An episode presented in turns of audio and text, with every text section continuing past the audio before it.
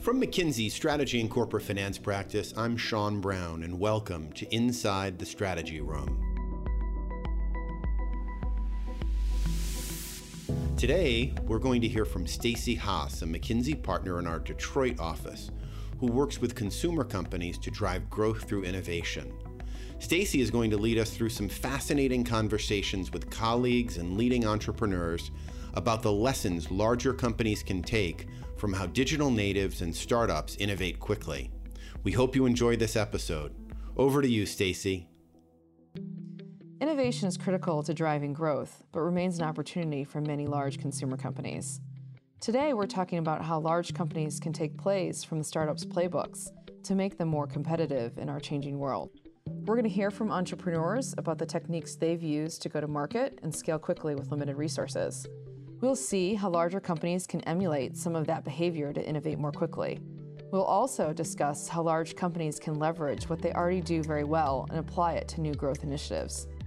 We'll share conversations we had with the people behind the meal kit company Plated, the performance dress shirt company Mizzen and Main, and the jewelry company BaubleBar, as well as Uber. The leaders of these companies told us stories that may at first sound like startup adventures that don't translate to more established companies but we believe there are valuable lessons in their experiences. First, though, we'll join a conversation I had recently with my colleagues who specialize in strategy and innovation. Brian Quinn is a partner in our Chicago office, and Julie Bashkin is a senior advisor based out of New York. We met in Chicago to discuss the key questions our clients ask us most frequently about how large companies can drive growth through innovation. I'm noticing this issue with clients where they're having a head slap moment where, like, you know, five years ago they were like startups who? You know we don't we don't care about them.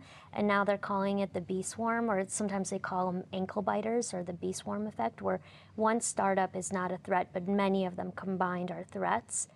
And they seem to have come out of nowhere and they seem to be moving fast with no resources and they seem not to be weighed down by the baggage of their own success like our big clients are so I think it's been something of a painful lesson for most incumbents to see just how much growth startups have been able to take. So if, if you look back over a five or seven year window, despite the top 25 manufacturing roughly 50% to 40% of the overall category's sales volume, they've driven somewhere between 2 to 5% of the growth. So all of the growth has generally been ceded to startups. So, so the first thing is there is something we actually have to learn about what are they doing and what are the ways that they're playing that actually enable them to, to have that kind of success the biggest thing that makes most startups move really quickly is actually urgency. Literally, they are running on the amount of capital, the amount of funding they have in any given moment. And if they cannot get to a next milestone, either whether that is actually getting to um, enough sales to start self sustaining the enterprise or get to the next milestone with a venture funder, they're done. And that level of urgency, that degree of fuel to, to move quickly, just doesn't exist inside of most uh, large organizations that I've worked with. Before we go on to hear from the startups we talked to, I want to pick up on Brian's point about startups facing urgency with few resources.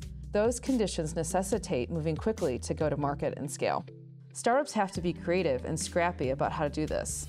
The story we'll hear first from Daniela, the CEO and co founder of the jewelry company BaubleBar, illustrates this well. Daniela worked in investment banking and private equity before starting BaubleBar in 2011 selling on trend fashion jewelry through pop up stores and other methods. And today has multiple brands that are sold through large retailers as well as directly online. Speaking at our digital consumer conference in New York recently, Daniela describes how she and her partner elevated the creativity and scrappiness we're talking about to an art form when they were figuring out channels for selling their jewelry. When we first started in 2011, we were gifting every fashion blogger there was for free, and they were posting about it for free because no one would have ever thought to have asked us for money. We were like, oh, we don't have any. Joke's on you. Um, so, you know, we got a lot of really strong organic placements, a lot of strong organic support, and I think we really you know, when you don't have money, it's just guerrilla warfare. So like Amy and I would literally be everywhere with like bags of jewelry, just like putting it on people. Like, I think you'd like this necklace. And we were just like throwing it at people. I mean, we would do whatever it takes to get it on the right people. Um, and I think that our team was really, really great about thinking through our social strategy and how are we connecting with our community in a way that feels really organic and authentic. And I'm, I'm not going to say that it was necessarily planned that way because I don't think anybody necessarily planned it that way. But you know, to the point a couple of folks have made up here, we were a really tiny team. It wasn't possible for our social content to go through multiple layers of approval and discussion. And is that the voice? And is that the tone? And is that do we feel comfortable with that? And we also were not a target for legal anything at the time. I mean, we were like 10 people sitting in a room just throwing around jokes. But we were moving really quickly. And, and if we thought something was funny, we put it up on social. And if we thought something was aesthetically beautiful and in line with our visual, we put it up on social and we saw how people reacted and we just kind of went from there. Next, we'll hear from Uber's general manager, Beth Huddleston. Beth joined Uber's Dallas location and then took on a global role. You might think Uber would be a very different story from BaubleBar, but the emphasis on making decisions quickly and constantly trying new things are common threads for these and really all startups. Moving quickly for Uber meant making decisions at the local level. At first, this meant the brand wasn't unified across markets, but their rapid growth quickly overcame this. Here's Beth. The way we were organized enabled us to innovate really, really quickly. We pushed decision making down to the most local level possible, meaning we had city teams setting prices, negotiating deals with sports teams, you know, like doing all kinds of things that in a much more grown up organization would rightly be centralized. And, and I think that enabled us to get from here to there. What it also created was a situation in which we didn't have one resonant kind of brand voice. We didn't have one consistent customer experience. It created what I call a brand vacuum that then got filled with the six months ago crisis that, that was frankly a huge gift for us because it's enabled us to evolve and to see where we needed to grow up because we're a little bit too big to be quite as risk seeking as we once were. A lot of it's been really, really internal HR processes, thing, things that would not naturally seem as though they would translate directly into customer experience. But we started treating our people better. We started caring for them in a different way. And by our people, we also kind of mean our drivers. So that population and, the, and that culture of caring and of looking after people, I think was a pretty significant change from where we were before and has become a very different customer experience for the millions of drivers that are on our platform. The kind of agility you see in those stories from BaubleBar and Uber is really what so many larger and established companies are trying to do. Brian, Julie, and I also talked about that, so we'll rejoin that conversation now. I think startups, in whatever field they're in, they consider their DNA to be a tech company because they're digitally native or digital first, as opposed to an apparel company or a food manufacturer. Mm. So, large multinationals, if they're an apparel company, they consider themselves to be an apparel company. But agility, or and even the term agile, has now entered the vernacular but it was borrowed from the tech industry. And the new entrants in the space don't consider themselves an apparel company, an accessories company. They consider themselves tech companies that are delivering a service. Well, I, I, actually think it's ironic that most people actually associate Agile as being a, a, digitally native practice. It actually started long before the digital revolution. It actually came out of, uh, if, if, I'm not mistaken, uh, Toyota and the Toyota production system, and a lot of Japanese manufacturers started to realize, you know, hey, when we have some of these constructs like kanbans and uh, team rooms and people working, you know, in a tightly integrated way, we end up moving a lot faster than we could otherwise. Mm-hmm. So it's been naturally embraced by digital organizations and has been, you know, very much associated with that. But it, it came out of very analog roots. In our experience, there's no reason that most products actually can't benefit from some of the agile routines, some of the agile ways of working. Certainly things like consumer products or food and beverage, which, mm-hmm. if we're honest, have meaningful technical challenges and meaningful engineering challenges, but, but not at the level of, for example, designing a new steam locomotive or a new jet engine. I also think eh, we talk about product innovation and how difficult it can be for a large company to create a new product that either is going to cannibalize some portion of their existing portfolio or it's just difficult to create because you need to start it small and really scale it, nurture and scale it to be big over time. When we think about new business models in larger companies, it's almost like a clash of DNA. This concept of what's the identity of the company, right? Am I a product company? Am I a food company? I really think we need to reframe, and we're all in the business of solving consumer mm-hmm. needs and there's a lot of dimensions that can come from. But there's a reality that the way a lot of the bigger companies are set up is just not set to support different business models. And mm-hmm. so we've got to actually create the space for something new and different to kind of live inside of a bigger organization, which is just frankly very hard to do. Stephanie Swingle, Chief Marketing Officer at performance dress shirt company Mizzen in Main, also emphasized the need of established companies to streamline processes. She discussed how critical it is for large companies to become more agile and accelerate the product iteration process to compete with digital natives. Here's Stephanie with a bit more about that. I also think kind of having more nimble processes is critical the benefit of a large company is that you have so much knowledge and um, talent at your disposal but the flip side to that is often that there's so many layers that you have to maneuver to really make something successful. You have to get alignment through very formal stage gates, through multiple stakeholders, and that can really slow down iteration. If you're waiting for a stage gate meeting that happens once a month and you have to wait until that meeting happens to make an adjustment to your plan or to make a decision on something that's business critical, then that timeline just inherently becomes longer. And so providing that flexibility and that freedom to a core group of people who really are empowered to make those decisions on a more rapid, more fluid basis is just critical to competing with a lot of the more digitally native and smaller companies that are out there today. The downside of speeding up decision making processes is the potential to increase risk. Josh Hix, the technology entrepreneur who co founded the meal kit delivery service Plated, shared his approach to balancing agility with risk by reducing most decisions to a series of small tests.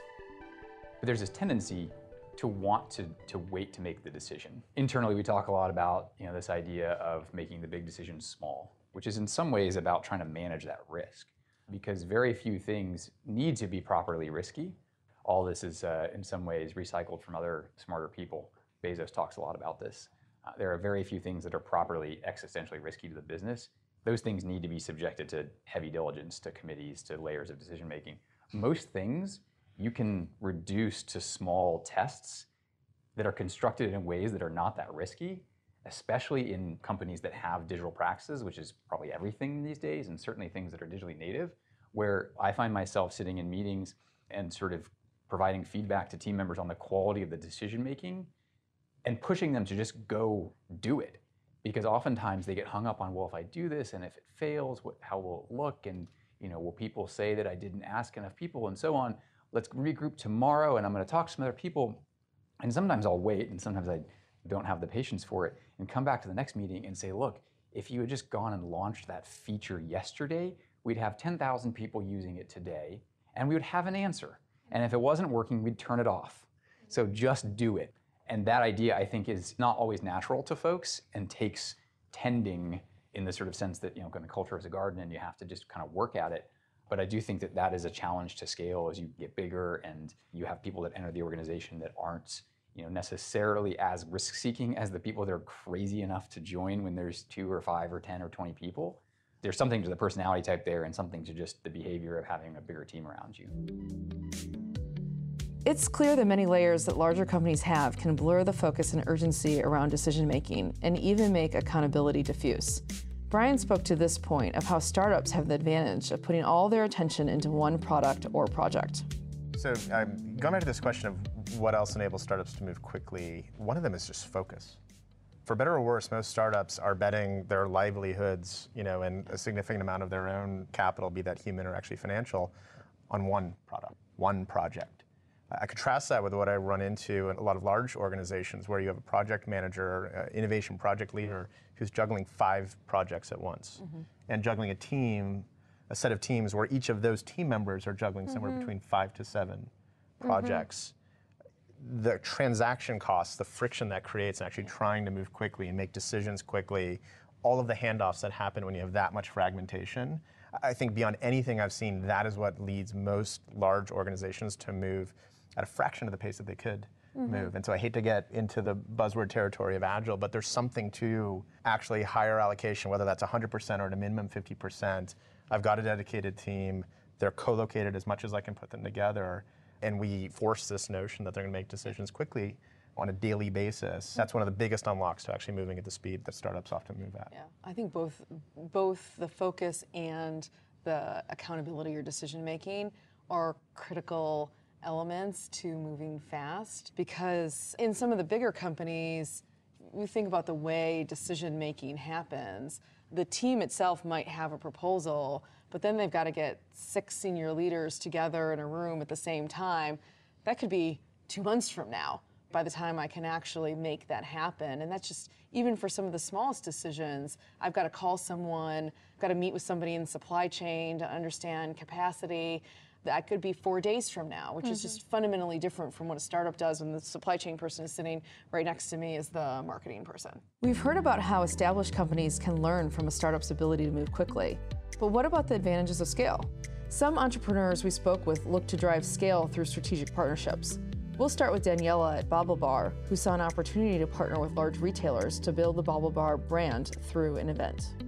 We actually ended up inviting all of the chief merchants from all of the retailers that we wanted to be inside of. So we invited Nordstrom, we invited Bloomingdale's, we invited the folks that we knew would be a really important part of us building our brand and, and building who we are as a company. Shortly after that, we launched our first wholesale relationship with Nordstrom. To this day, they're one of our largest and strongest partners. We love the Nordstrom team. I think they're extraordinary merchants. They understand brands. They work very, very well with brands. And we think of that really as profitable customer acquisition. It's an opportunity for customers to touch and feel the product, interact with it in person. And it's an opportunity for us to do that without having to necessarily invest the extraordinary capital that it would take to really roll out a full retail footprint. And, and that's not even counting the resources that you would need to bring in house who would really understand how to do retail properly, which we could do if we wanted to, but that was really the resource light way to do it. Um, so we started with wholesale. We now um, have a thriving wholesale business. Bobble BaubleBar is sold domestically at majors like Nordstrom, Bloomingdale's, Shopbop, Neiman Marcus, soon to be Eloquii. Internationally, we are sold at folks like Selfridges, Harvey Nichols, um, Fenwick. So, so really, really, really large retailers. But not all partnerships are created equal, and the startup has to get value out of the partnership. Even a highly established startup like Uber can struggle with the right partnership model. Listen as Beth Huddleston, Uber's general manager, shares some frustration with us. We really are a B2C company, and every time we try to partner with a grown-up company, we can't find the right person to talk to them, and it you know involves a lot of navigating through different groups. And is do we actually have a group that does that? You know, it's kind of um, it's a little harder than it should be, and we're working on that. That's kind of something that we're really a big priority for 2018 because we recognize that that's a huge area, particularly of travel and logistics, um, that we need to unlock. Um, some of it has been so we we shut down our Uber Rush business recently. Um, that and that was that was kind of like our last mile delivery service because we just found that the economics didn't work. I actually don't think that had to do with B2B, uh, lack of B2B skills. I think that was more to do with until some things change about the economics of that mm-hmm. particular um, business or those types of partnerships. It's really hard for us who don't have distribution centers um, to be able to make money on something that people may or may not be willing to pay for. Some of it is we, we beg for patience um, we, as we kind of figure out how to do this.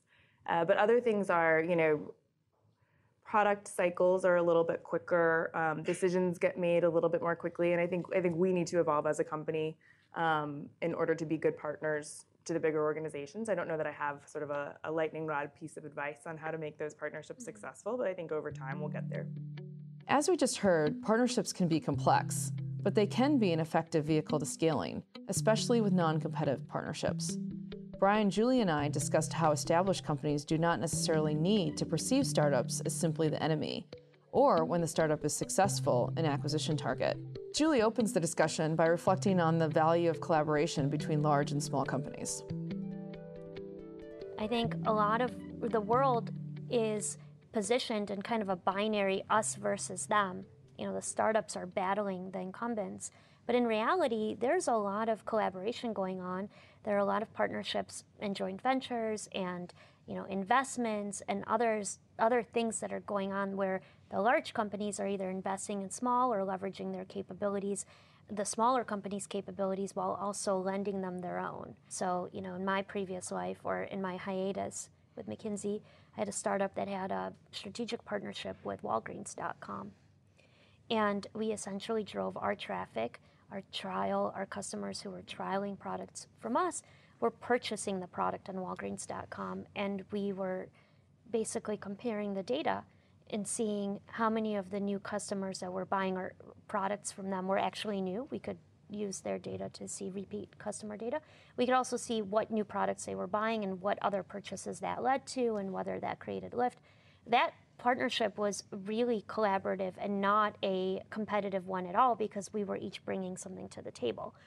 Yeah, and maybe one step from that, I think, and let's come back to come back to specifically to the startups, but I think the big CPGs should think about partnerships all the way along the development process, and it can be with companies of varying sizes, right? Mm-hmm. From ideation all the way through manufacturing and distribution, and having partners all the way along. And it's actually, I think, a huge opportunity when we think about more disruptive innovation. Even if I took just the R&D, product development or business development process, it's pretty hard. uh, Even a big company that's got a lot of resources, if I'm doing something that's new and different, I don't want to have to house all those resources internally. Even if you like- could, right? yeah. It's also the other fallacy, which is all of the people I need in the world actually work for me. It's Right. wonderful if that's the case. It's not true for anybody. Yeah, and you want to put, mm-hmm. and why put all that cost structure on you? It's another way to actually move faster and get the de-risk the innovation is to not take on all of the the cost internally. And so you can find so many people now that can actually help with the product development that aren't a part of your organization. So I think companies should think end to end on opportunities to partner, and I think startups are a fantastic place to go. That they mm-hmm. don't have to be the the enemy of the big, nor do you have to wait until you see that they're successful to go buy them, right? Mm-hmm. Acquire them. Partnering with them for their technology, their product, whatever it may be, is a huge opportunity. Yeah, I actually think sometimes I also see this dichotomy or conflict between what companies think of as their quote, you know, organic or internal innovation mm-hmm. engine and their external innovation engine, as opposed to seeing that as all part of one seamless system where at every step I may have the initial inkling of the opportunity, I've identified this great mm-hmm. valuable problem, I've got an initial concept. The first scan should be actually way before that. Who else is trying to serve that problem? Do we like what they're doing? Mm-hmm. Are they somebody we could work with? Would that be a faster way for us to actually, again, find a way to serve that consumer versus us trying to invent all of it ourselves and, and constantly frame them as competition as opposed to potential allies or, or partners? Mm-hmm. Which I think, Brian, you also bring up a, a, I think a really important point or opportunity, particularly for the big companies in the scanning, the world of scanning, mm-hmm. right?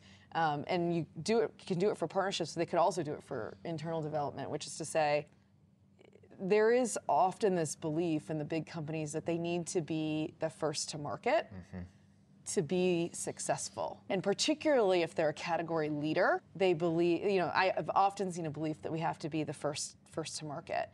And I think we've actually seen what matters the most is the first to scale. And a lot of times actually the market leader, and I think you know, our research in a subset of categories would say in the US, 80% of the time the market leader in high growth categories was not the, the one who invented the product. It was a second or third entrant. Um, and so this is one of the places, and we'll talk more about where big companies have, you know, a real opportunity. They can really see what's going on in the market and follow on a trend pretty quickly Yep. and get that to scale more than some of the startups can. Yep. So long as they can actually embrace some of the things we've talked about in terms of what enables them to move more quickly. Yeah. Brian, Julie, and I also talked about how the economics of partnerships simply have to work, and is a point that sometimes gets overlooked. in terms of working with startups, th- this is definitely something I've explored in a, in a number of different contexts. In particular, to get into a type of situation where we're actually doing minor equity investments, or we're even trying to do things like creating an incubator and accelerator that we attract startups to. Um, the things most startups will time and time and again talk about is access and the right kind of, you know, and sometimes in their language, mm-hmm. curated access. So how do I help navigate this gigantic organization that I'm not familiar with? that I know has tremendously valuable resources to me. Mm-hmm. I believe I have something of value to bring to them. But the number of just bureaucratic, administrative, and just organizational kind of brick walls I need to run through to do that becomes so frustrating that very often, you know, Right. you know nothing productive comes of, comes Right. of it. I- think that's particularly true if you're actually trying to learn something in terms of a, from a technological perspective or even a marketing perspective that we see the startup doing that we want to try to bring inside of our organization. That will not happen naturally that is a job. Somebody needs to be thinking about, okay, how do I actually connect this startup with the right people inside of this organization, mm-hmm. and I'm going to manage that. That is not a natural act, uh, and it's not going to take care of itself. And then on a basic level, I think the economics have to work for everyone, which I know is sounds like a truism. Like, of course, that has to be true, but you know, we heard from Uber um, that their last mile delivery partnerships did not ultimately work for Uber. So mm. the partners benefited, but Uber didn't make the economics work. And sometimes I think the large companies don't always think about that as well. That if the economics are not sustainable for the other partner, whether it's a startup or not, yeah. ultimately that relationship will not have longevity.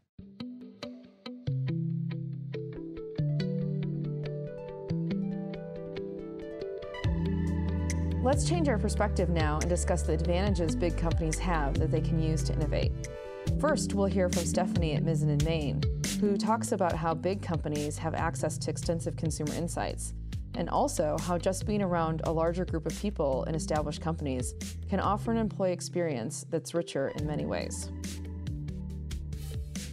When we think about the guest room or garage model of incubation, which is what happens when someone's starting from a very scrappy place. They are getting to know their consumers very intimately. So that first customer is, is probably a friend of the garage entrepreneur. And so he's getting that direct, um, probably very candid feedback on how the product performs and where the optimization opportunities exist. Mm-hmm. And I think that that's something that can be carried really well um, into the big company environment where you're getting those consumer insights very early and very frequently, and also creating the right candid channels for communication. So making sure that you're structuring your insights gathering in a way that create that incentivizes consumers or gives them an open opportunity to give that input. Um, I think another. Um, there are a lot of things that I miss being in a large company, and reporting and capital are two very important ones. But beyond that, I think the investment that companies are making in their people and then just the talent itself that you get exposed to within a large organization are two things that are difficult to replicate when you move over to smaller environments those are two very competitive advantages that large companies maintain is having strong leaders and investments in things like training and the scale to make those trainings really incredible when in past companies, I felt very this sounds like an odd thing to say in a corporate environment, but very cared for. I felt like my career was monitored and attended to not just by me, but by my managers and by the leadership of the companies I was a part of. And that was a great feeling and it builds a lot of loyalty. I think it, in many cases, even offsets some of that economic upside that you can get in a smaller company because you have that emotional connection with the company that you're a part of. I also think just the day to day exposure to a really broad group of people is something that's difficult to experience when you're obviously on a smaller team. You learn so much in passing from different people working on different things and having fully baked functional groups where you can see different experiences and see different work streams. There's the learning piece of that, there's the cultural piece of that, and then there's honestly the um, activation piece of that. It's I think this was mentioned on the panel but having just resource capital from a labor perspective, from an employees willing to kind of roll up their sleeves and do something, having that available to you to chase different opportunities is something that's so valuable. And when you make the move over to a smaller company, you realize how good you had it with kind of full teams of people who were able to able and willing to deploy for the right priorities. Large companies also have access to resources that most startups can only dream about. Here's Daniela from BaubleBar discussing the benefits of a large resource pool with Stephanie from Mizzen and Main. I think that there are a lot of things that, that large companies have that, that we don't have. Obviously, resources and capital would, would be the obvious one. Um, I think connections, I think the ability to get in touch with like minded folks kind of across their industry at larger scale, people who really have experience. I think one thing we all know as entrepreneurs is our general rule of thumb is just try it, see what happens, figure out what you broke, and then don't ever repeat that decision ever again. But I think the more that you can learn from folks with experience, the better. I mean, I can say one of the things that we've learned so much from is is working alongside larger retailers the learnings that we've taken away from some of the merchants that we work with are through the roof. They've just been there, they've seen it, they've done it, and there's there's so much that you can take away from experience. And then I think the question is, how do you marry that with remaining nimble, still moving quickly, still being willing to experiment and try, and not being afraid of the result? And I think marrying the two together is kind of where you have magic. I really miss the reporting. Um, it sounds like a silly thing, but I miss having media reports, I miss having market reports, and I miss having the access to knowledge capital that you do when you're in a large organization, both internally and externally with a lot of the consulting partners and the agency partners. Those are things that I dream about and I, I do really miss. But on the flip side, to Daniela's point, um, there can be a decision paralysis that comes out of that. So it's really important to balance that agility and that nimbleness and the willingness to take risks despite um, sometimes data not being totally conclusive or not you know full picture. To Daniela and Stephanie's point about institutional knowledge, some of the advantages big companies have are more cultural or intangible, like their history and access to connections. Brian, Julie, and I talked about this. I, I do think some uh, one uh, asset that a lot of large organizations have is just the history they have in the category, and I think you know as much as that can sometimes lead to kind of you know conventional wisdom and stale thinking setting in, it also can be this enormous treasure trove of actually having tracked what worked, what didn't work, mm-hmm. why didn't it work. I think I think if those organizations can get more disciplined around postmortems and sort of tracking that over time and making yeah. that that institutional knowledge accessible by everybody in the organization as opposed to embedded in the hearts and heads of people who've been there for 30 years, mm-hmm. that could be a massive advantage that I, again I don't see well documented in lots of mm-hmm. places startups always talk about how Coke can go call the Walmart merchant, chief merchant, yeah. and they can't. And whether or not that's true and it's a perception, perception is reality because when you feel like the small guy, you start yeah. doing things on a smaller scale. When you feel like the big guy, you should be doing things on the bigger scale, right? Yeah, yeah. There is there's no doubt that the big companies have a tremendous amount of access. There's a lot of doors that that will open for them what I think is they've got to actually do it. Eh, eh, I think they know how to open the big doors, right? Mm-hmm. The the the Walmart merchant that you mentioned. I think it's actually difficult for them to open the smaller doors, which are some of the partnerships potentially with the startups and mm-hmm. others that can create value because the the work that's required to go understand all of those smaller potential opportunities it, it, it, just is real work, right? And you mm-hmm. do need to allocate resources to do it. I think economics more broadly is a big question and, and topic because it, for me, it's one of the biggest stumbling blocks I see on the big companies and which separates them from uh, some of the startups is actually the, the broader economics of, of innovation. And I think there's this disconnect between what is often the aspiration of what innovation will deliver and the economics, particularly in the early years of an mm-hmm. innovation, that drives a lot of the challenges that big companies actually have. And I've seen a number of companies where the metric for uh, uh, innovation is accretive gross margin from day one. Well, you will never create anything disruptive right. if that's the metric by which you're going to yep. measure an innovation. But the big companies have a reality. Like there is a reality. Most of them are public. They have EBIT targets they have to hit. There's a real issue there to solve, and so you've got to be driving cost reduction in other places thinking carefully about how you, again, de risk innovation, match the investment to the stage that it's at so that you can drive the longer term growth of the business, but without putting at risk the near term financials. We hope the insights from these entrepreneurs and our McKinsey experts provide you with ideas about how to win with innovation. You can find more information from our innovation practice at McKinsey.com, where you can also find our article, From Lab to Leader. That's all from Inside the Strategy Room. Thanks again for joining us. And you can find the edited transcript of this podcast on McKinsey.com and on our Insights app. And be sure to connect with us there and on LinkedIn and Twitter.